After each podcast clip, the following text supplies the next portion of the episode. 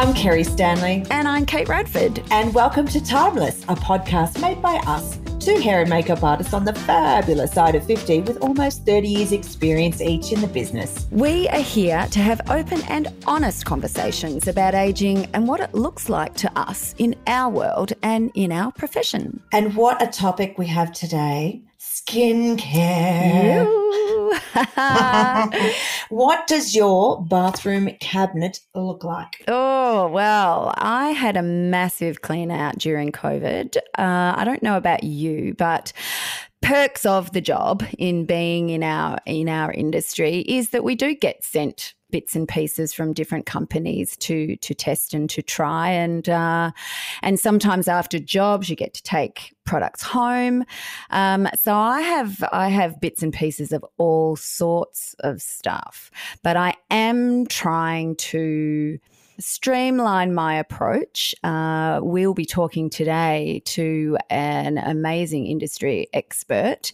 And I think that comes at a very, very good time because at this stage of life, the stage that we're going through now, um, I, I, feel like I need to be a little more directed in my skincare approach. How about you, mm. Miss Kerrie? Yeah, look, you know, I think for the last several years, I've finally allowed myself to treat myself to decent skincare. And that doesn't necessarily mean it's all expensive skincare. Yes. yes. Because Lordy knows we've all been suckered into the, the regimes of brands over the years, especially I know when I was in my 20, maybe 20s or 30s. It's like you had to do this and you bought everything from the one company. Yes. Uh, and then many things were left unused wasted money. We've all done mm. that. Yeah. So now it's like what you were saying about streamlining. Go, okay, I am educating myself or being educated and finding out what works best for myself now that I am on the variable side of 50 and knowing what works. And also having now the money to to treat myself. I've done the years of yes. raising two kids of my own. So to me it was never yep. oh I could yep. I could spend $250 on a vitamin C. Yes. Which that was that was unheard of. It yes. was and it was to me it was always a uh, it was a that'll do. Whatever that'll do. I remember oh, I don't know if it was yearly I doubt it was probably six monthly because I don't think my mum would have had the excess cash to splurge on that sort of stuff. But I do remember, you know, I'd get home from school and she would have the latest gift with purchase from Lancome or from yeah. YSL or something, and she would have splurged. And I do remember, and she must have been perhaps uh, in her mid 40s where she stepped up her skincare game and the creams there was there was more products and the creams were thicker and um, more certainly more luxurious and I'm and I'm assuming although I don't really remember talking about it with her at the time that that was probably her experiencing those changes um, with her skin and feeling like she needed a little bit more a little bit more help but also a little bit more mm. luxury as well. Yeah, see, my, my mum was the opposite because she's always had sensitivities. Ah. So even to ah. this date, her you know, her cleanser is an aqueous solution. It works for yep. her. She's got amazing skin. And for someone who's 77, yep. looks looks fabulous. But yeah, to try anything with perfume in it, anything that you know has kind of you would never get an active ingredient near her. Yeah, no oh no, she'd probably be terrified to use it, let alone what it might actually do. But it works for her. So it's like the good old sorbolene cream. Yeah, well, or the Pond's cold cream. Oh my goodness. Remember that the pond, the ponds. I know. I I actually know somebody who still uses that, and she has magnificent skin. Do you think genetics has something to do with that too? I I would think so. I would think so. Most definitely. Most definitely. Kerrie, what other what other things do you do with your skin? For, my, for, for, for my yourself, skin. yeah. As I was saying a little bit earlier, I did get advice as to what to use. Mm-hmm. Uh, I sought out an ex, another expert in the field, Dr. Michelle Squire from Curate, mm-hmm. um, to get a skincare program. So it's to me, it's all about the serums. Yes. I'm a sucker for a serum, yes. but also learning what what ingredients uh, are essential, like that love a hyaluronic acid. Oh, yeah. Yum. Yep. But boy, it's really confusing out there with the amount of products that are available, though, isn't it? Because you could go, oh, I want a hyaluronic acid, and you can get something from like the ordinary, which we've spoken about earlier. It was just twelve dollars, amazing, and then you can get something from another brand, which is two hundred and fifty dollars, and you go, oh, what's the difference? What's the difference? Absolutely. Oh, what's the difference? Yeah. And sometimes there's not a lot of difference. Mm. And now working, I do use an active ingredient now in the evening. It's prescriptive based for myself. Yep. And, you know, I've been very lucky with my skin considering I did grow up in Queensland, specifically North Queensland, was was always in the sun. My mum was a sun bunny. Yeah. So we were always in the pool. Mm. Doesn't that sound Queensland oh, right yes, there? I love my Queenslanders. And so yeah, always getting burnt. Yeah. so now definitely the décolletage needs a little bit of something, something. Mm-hmm. And but also growing as a teenager, I had terrible cystic acne. Oh wow! Which you wouldn't think so as I'm older because I squeezed the bejesus out of it. Did like, you go down the Roaccutane road? It was something similar, yeah, okay. and it worked for a while. Uh, and then as soon as I stopped, it came back again. And it was just something I had to grow out of. Right. So I think by yep. the time I was 21, I grew out of it. Yep thankfully. But I remember being terribly embarrassed by yeah, I um I I went through an acne phase post second baby. So oh, in yes. my thirties, um, which which was a rude shock for me because I had been very fortunate to not really have too many concerns in my teens, um, and you know going through puberty, um, but to have those big uncomfortable welts around the jawline and sort of onto my onto my neck purely hormonal.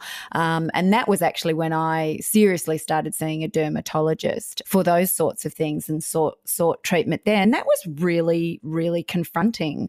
And i'm finding now in these menopausal times that the same thing uh, you know i've got uh, gone through another 10 years of you know clear clear skin and managing just little random breakouts. But now yeah i mean pimples at 50 that that keeps you keeps you young mm. keeps you, but it's um you know it makes you feel alive. oh my god it's uh yeah it's full on. But something else that i have um jumped on board that i am a big, big fan of. Um, I'm very, very fortunate that my brother is a doctor of Chinese medicine and I have acupuncture facials. Mm. But hmm. that's something that I have really, really enjoyed and have seen quite good benefits from as well. That sounds great. You know, I, I think with regards to talking with aging, as what this podcast is all about too, and what it's meaning to us, you know, we're seeing these changes. You and I've spoken about this where all of a sudden it feels like it's kind of instant. Like I like in my early 40s that's when i started experimenting i guess with botox mm-hmm. and you know i used to do it a lot and then i went there oh wow yes i'll have to have to put up a, a photograph on the socials to show you of my tight shiny forehead Ooh. and that was okay for a little moment and then i went yeah, I like to have expression. Yeah. And look, and but it's each to their own. Yeah, whatever you want is yep. okay with you. Yeah. And that's fine.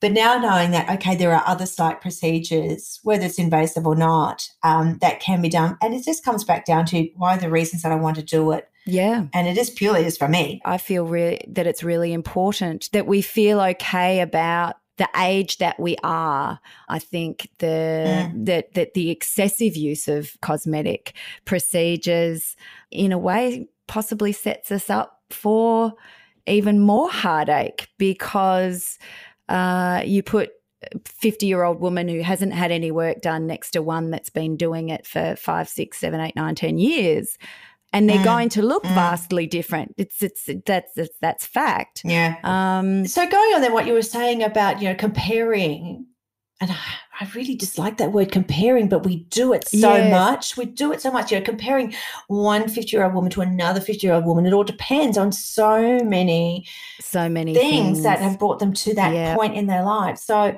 let's just, I guess that comes back to what we keep talking about is like stripping that all away and looking at the programming that we need to deprogram ourselves about.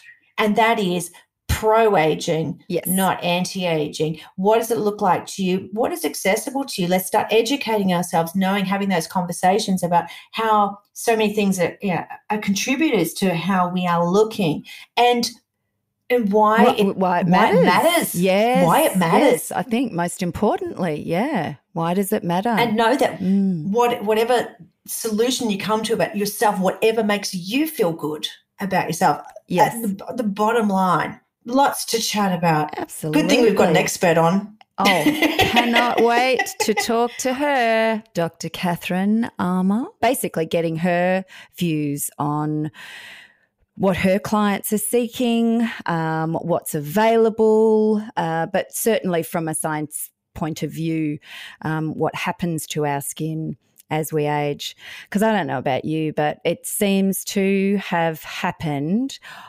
overnight. And I don't know whether or not that's just a new prescription in my glasses as well.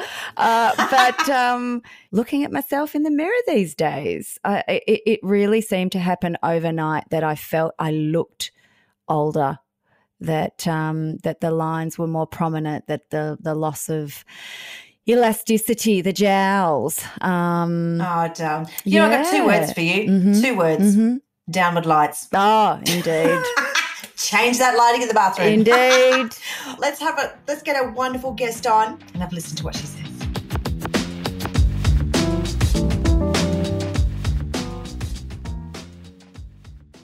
Well, Kate, you know, we've been talking about our own well, concerns, if that's a little way to put it, about our own skin. So we need to bring in the big guns. We need the experts. And of course, our person du jour is Dr. Katherine Armour. Let me tell you a little bit about our fabulous guest today. Dr. Katherine is a Melbourne based medical and cosmetic dermatologist and is widely published in dermatology literature and works in private practice at the renowned Dermatology Institute of Victoria and also at the Alfred Hospital and the Skin Health Institute. I need to take a, a big, deep breath because, whoa you are well armed. Hello, Dr. Katherine. Hello, Hello, Dr. Katherine. Yes, welcome. Hi, thank welcome. you for having me today. Well, we have got so much to talk about. I mean, where you know, what are you what are you seeing, and what are the most common skin concerns that patients over forty are seeking assistance for? So it's a mixture of sun damage uh, and the sort of changes we see as a result of perimenopause and menopause. So, the most common things that women themselves bring up would be brown spots and pigmentation, unwanted redness, textural change, you know, just feeling a bit dry and rough. Then, uh, of course, fine lines, wrinkles, and then early sagging and hollowing around the eyes, um, and perhaps early drooping of the lower face. They're the big ones. So, Dr. Katherine, how much impact does menopause have on our skin? Because, um, well, it certainly affects just about everything else uh, in our bodies and our minds and focusing and all of that sort of stuff uh, at, at this stage of our lives. And uh, Kerrie and I talk about it and have been talking about it for a while yes, now. We do. Um, obviously, there's uh, environmental factors, uh, genetics, etc. But does menopause impact the aging process when it comes to our skin?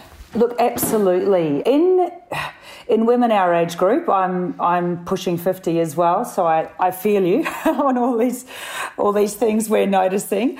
Uh, it's really a, a synergism between extrinsic aging, which is you know sun, pollution, smoking, lack of sleep, intrinsic aging, which is just what we see with the passage of time and then the changes associated with menopause. And, you know, as you've mentioned, and I think Uh, patients tell me every day that I'm at work, you know, oh my goodness, you know, I've gone through the menopause and changes have been precipitous. You know, suddenly you might have been aware of a little bit of dryness, a little bit of sagging, and then as menopause hits, it, it does seem quite precipitous. And unfortunately, if we're not doing anything to combat that, yes, there are there are good sort of physiological reasons for why that happens. Uh, Dr. Katherine, Kate and I talk about this so often. The menopause. the oh, pause, menopause, the, the pause, me- the pause, oh, pause in life. Yeah. I'm thankful I'm out the other side, and I came. I was relatively unscathed as such with regards to the symptoms. But what what I did notice, and Kate and I were saying this for us recently, is how quickly those changes came into place Uh, for myself. Anyhow, how my my skin, the the textural change, the sagginess change. Like that was it felt like it was almost overnight. Absolutely. Yes. Oh my God, Kerrie, overnight, waking up and looking in the mirror and wondering who is that looking back at you. It, it, it absolutely seemed to be overnight for me, particularly as my eyesight declined, getting new glasses. And, um, you know, now they show up just about everything. I mean, my eyesight's fantastic, but it mm. uh, it means that I can see all of it when I look at myself in the mirror. Well, Dr. Katherine, are you finding that you know we?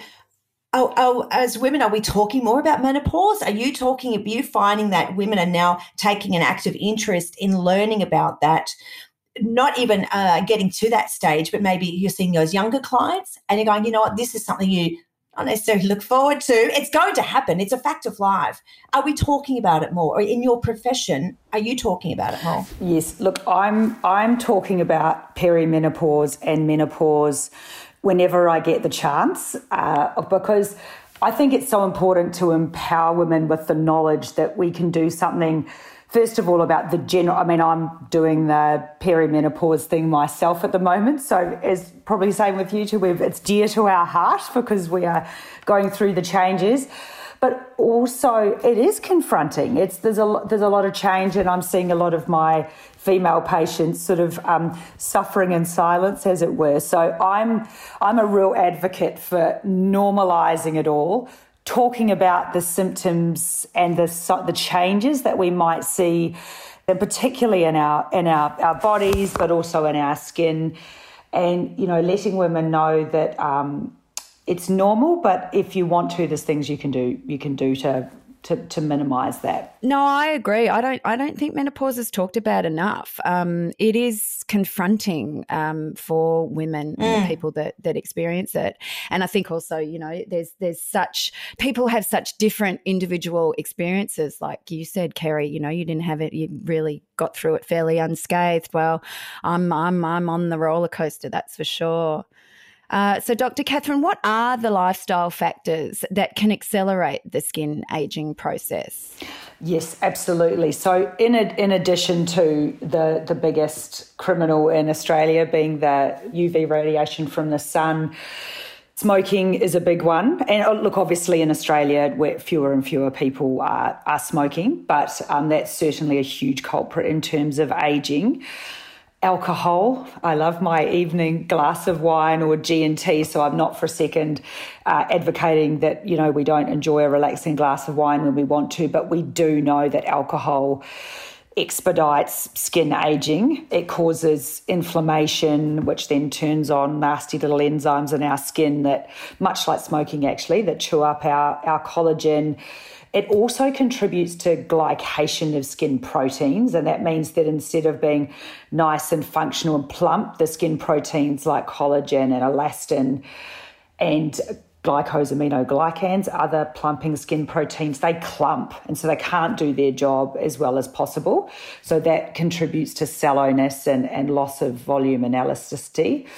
For all of us busy working ladies who are just talking about hectic schedules and rushing, stress and poor sleep or not enough sleep actually. You know i know they sound a bit airy fairy but they are actually really important for general aging but also skin aging. And there's a number of ways in which they both contribute but it's particularly through increased cortisol. Like when we don't sleep well enough our cortisol is higher than it should be in the morning and you know cortisol is a stress hormone. So when we're constantly burning the candle constantly rushing our cortisol is high. And again too much cortisol burns up our our skin's precious collagen. So they are lifestyle factors.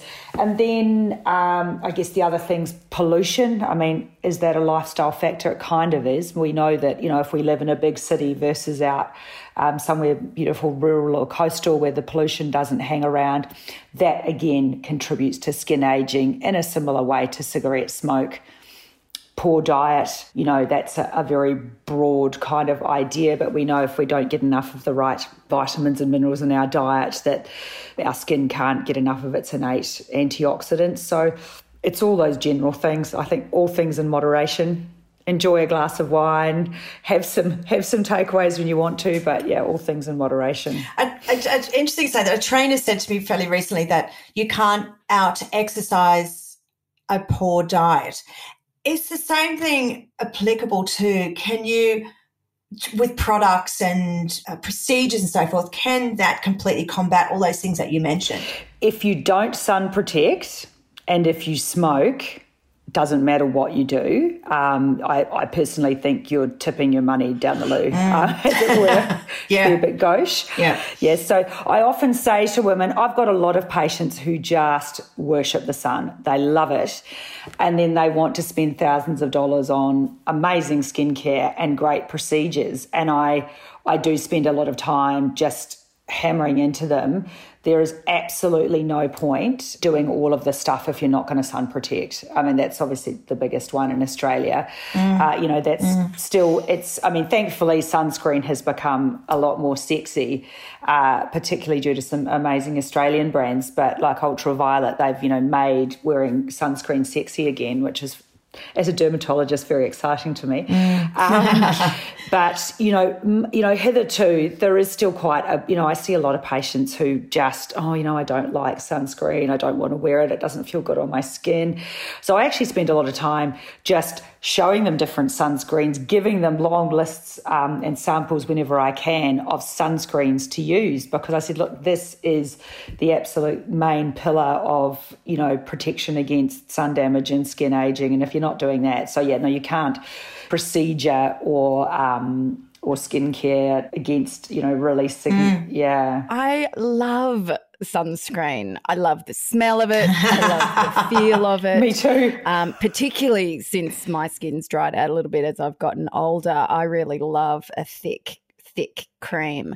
Um, I actually used sunscreen during those lockdown periods, even when I was not leaving the four walls of my house. Um, I used it to sort of help me get out of my lockdown funk because that um, that smell just reminds me of summer and holiday, and and I needed something certainly to to lift my mood. That's great. I love that. I, I have heard, and there's always been a lot of talk about people not getting enough vitamin D. Are we undermining the opportunity for exposure to the rays for our vitamin D by sunscreening all the time? if there is such a thing, really, here in Australia as safe sun time, where is that sitting now? You know, it used to be don't go in the sun between 12 and 2 or probably before 9:30 or 10 a.m. is fine to be out and about from probably before 9:30 honestly in summer even 9 I mean you can you can burn or certainly get sun damage I think fairly soon after 9 a.m. now in, in Australia in um, in summer. I've been burnt. I remember when we first, I'm a Kiwi, and obviously the sun's really vicious over there as well. But I remember when I first moved to Melbourne from Sydney and I went for a run at six o'clock and didn't put sunscreen on stupidly, and I got burnt at six o'clock mm. in, in the evening. So I think it's sunscreen is is not going to prevent us from making enough vitamin D. The exception would be people uh, with, you know, gorgeous, very, very dark skin types who perhaps, you know, wear head coverings or have very little of their skin exposed. So obviously, if they're then putting sunscreen on the back of their hands and their their face, then they're going to struggle to make enough vitamin D. But we actually only have to have our face and our sort of hands exposed for 20 minutes three times a week in summer to make enough vitamin D. So I agree that vitamin D is really important, but I, I think um, a lot of people use it as an excuse to not wear sunscreen. Well, it's great. You know, there's so much more education coming out these days, as you said, like making sunscreen sexy, which is fantastic as necessary. What uh, what are you thinking then with you know what with other approaches to ourselves and our skincare? Are we seeing it, or should it change as we age? Look, as we get into, I guess, our forties and, and above, I think we have to we have to think about protection and repair like very closely. I think in your your twenties and your thirties, Yes, you need to be sun protecting.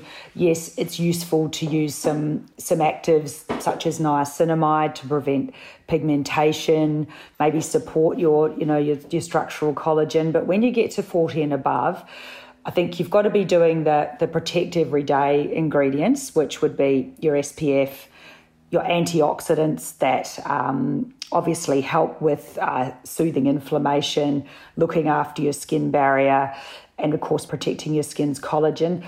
You need to start thinking about ingredients like DNA repair enzymes to obviously looking after our DNA so we don't get cancerous and precancerous lesions as well as general aging.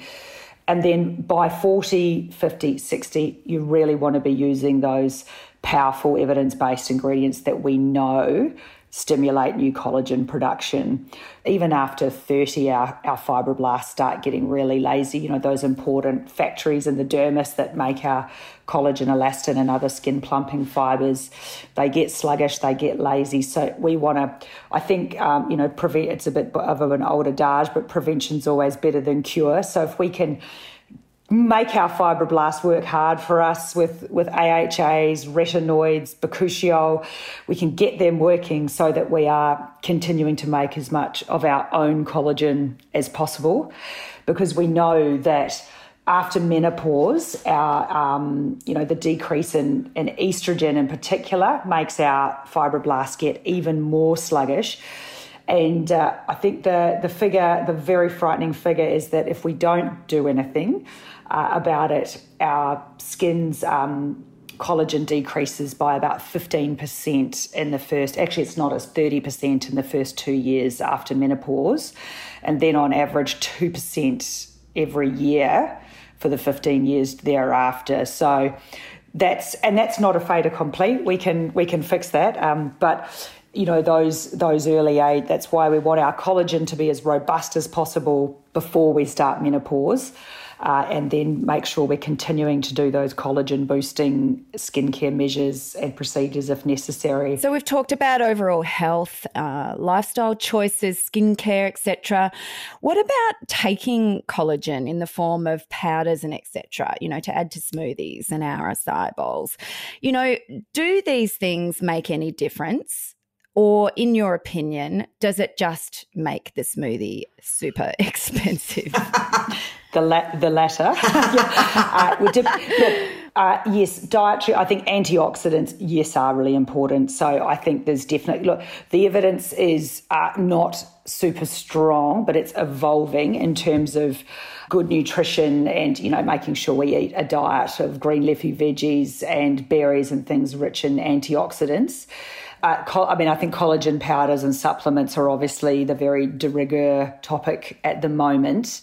And it's very easy to be duped about this because there are actually quite a few studies uh, in the literature at the moment that suggest that you can improve your skin's collagen levels and plumpness by taking collagen supplements.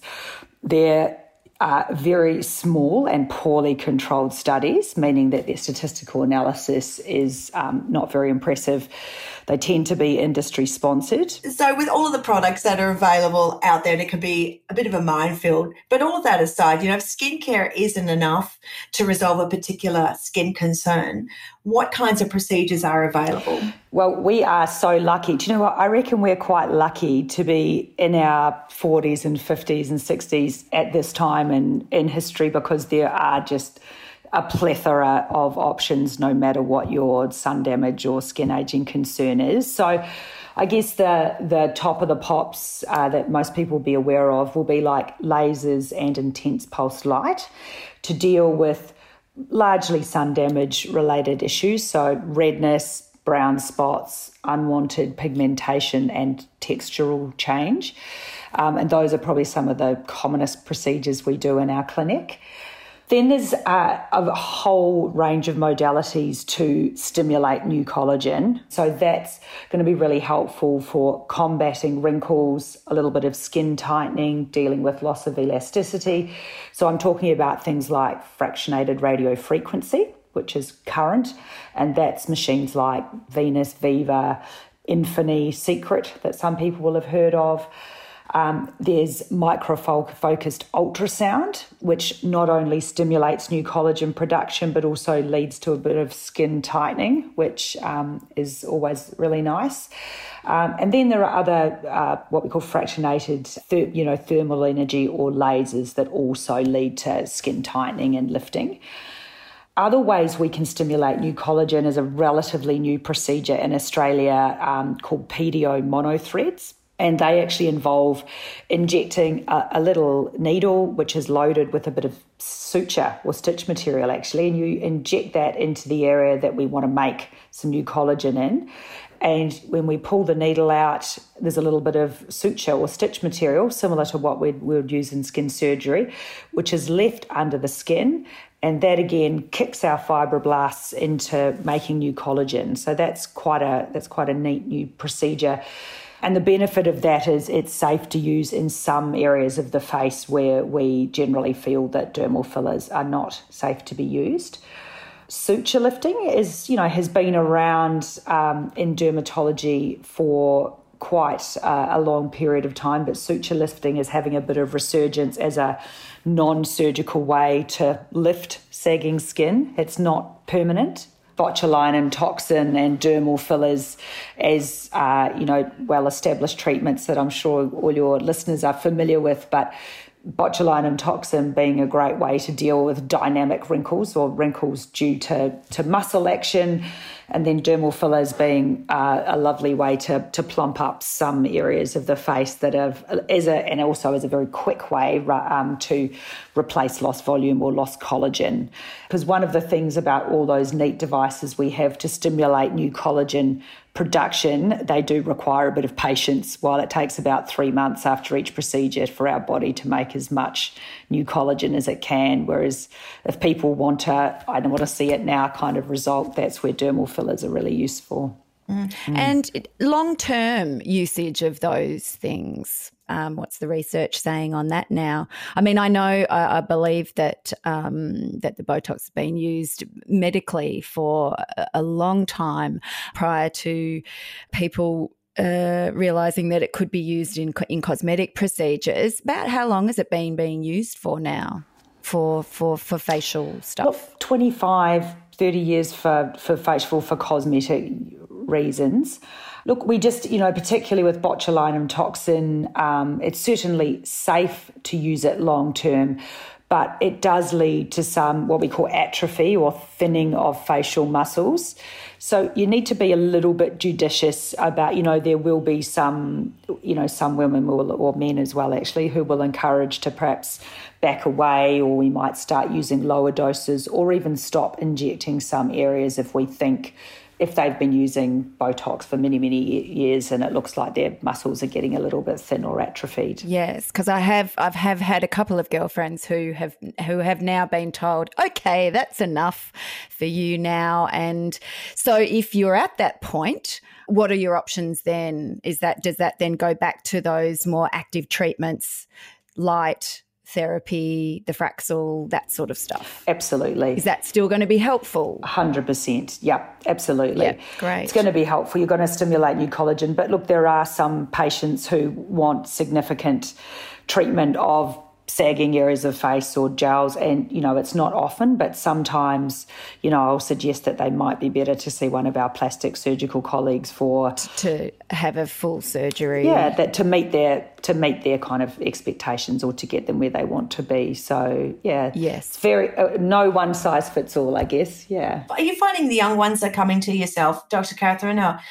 to looking for different things or they're coming to more preventative things with regards to skincare? Look, the majority of them, yes, are, are interested in skincare or perhaps uh, you know dealing with a little bit of sun damage. I'm certainly I, I do speak to colleagues who you know, horrifyingly might even be brought in by mothers when they're very, you know, this is rare, of course, but um, when they're, you know, very young in their late teens or early 20s to start doing preventive stuff. Um, it's it's mostly skincare, uh, to be honest. Maybe a little bit of zhuzhing up before a, a wedding or something like that. But I think we don't actually really know what the outcome of doing all of these, particularly injectables, so young, what that's going to do to skin aging. But our gut feeling is that it's it's not going to be good. So I mean, I think we're actually.